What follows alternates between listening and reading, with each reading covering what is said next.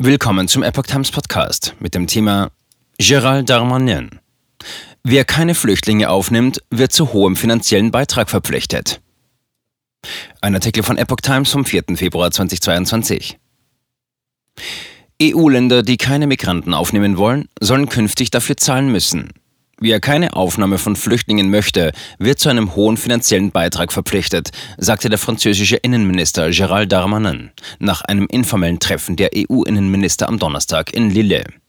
Auf dieses Prinzip hätten sich die Teilnehmer einstimmig geeinigt, sagte er. Allerdings müssten noch zahlreiche Details geklärt werden, insbesondere der Schlüssel der Verteilung und die Höhe der finanziellen Beteiligung. Er gehe davon aus, dass sich sehr viele Länder an der Aufnahme der Migranten beteiligen werden, sagte Damanin. Vorbild sei das Abkommen von Valletta, in dem sich 2019 erstmals mehrere Staaten auf eine geordnete Verteilung von Bootsflüchtlingen geeinigt hatten. Im Unterschied dazu soll die Aufnahme oder die finanzielle Beteiligung künftig aber verpflichtend sein. Parallel dazu sollen Migranten nach ihrer Ankunft umfassender registriert und mit Blick auf die Asylaussichten gefiltert werden. Wenn das an den EU-Außengrenzen so geschieht, wie wir uns das vorstellen, wird der Migrationsdruck abnehmen, sagte Damanen.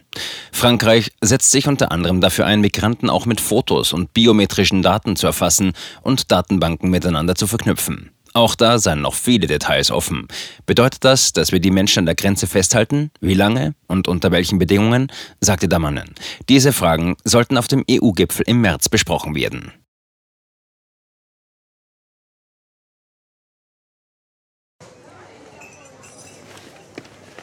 Bis Brot ich ess, das Lied ich sing.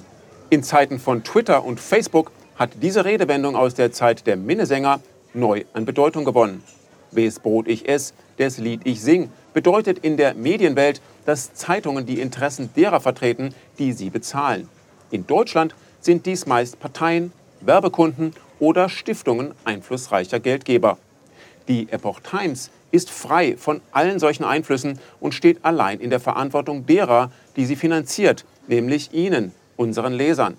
Die Epoch Times bietet Ihnen einen investigativen Journalismus, der Tatsachen aufdeckt und sich nicht von einer Agenda oder politischen Korrektheit einschränken lässt. Wenn auch Ihnen wirklich unabhängige und unzensierte Informationen wichtig sind, dann finden Sie diese in der neuen Wochenzeitung der Epoch Times. Zum Preis von nur einer Tasse Kaffee erhalten Sie nachhaltige Geistesnahrung für eine ganze Woche. Bestellen Sie die Epoch Times jetzt gratis drei Wochen lang zum Kennenlernen und lesen Sie den Unterschied.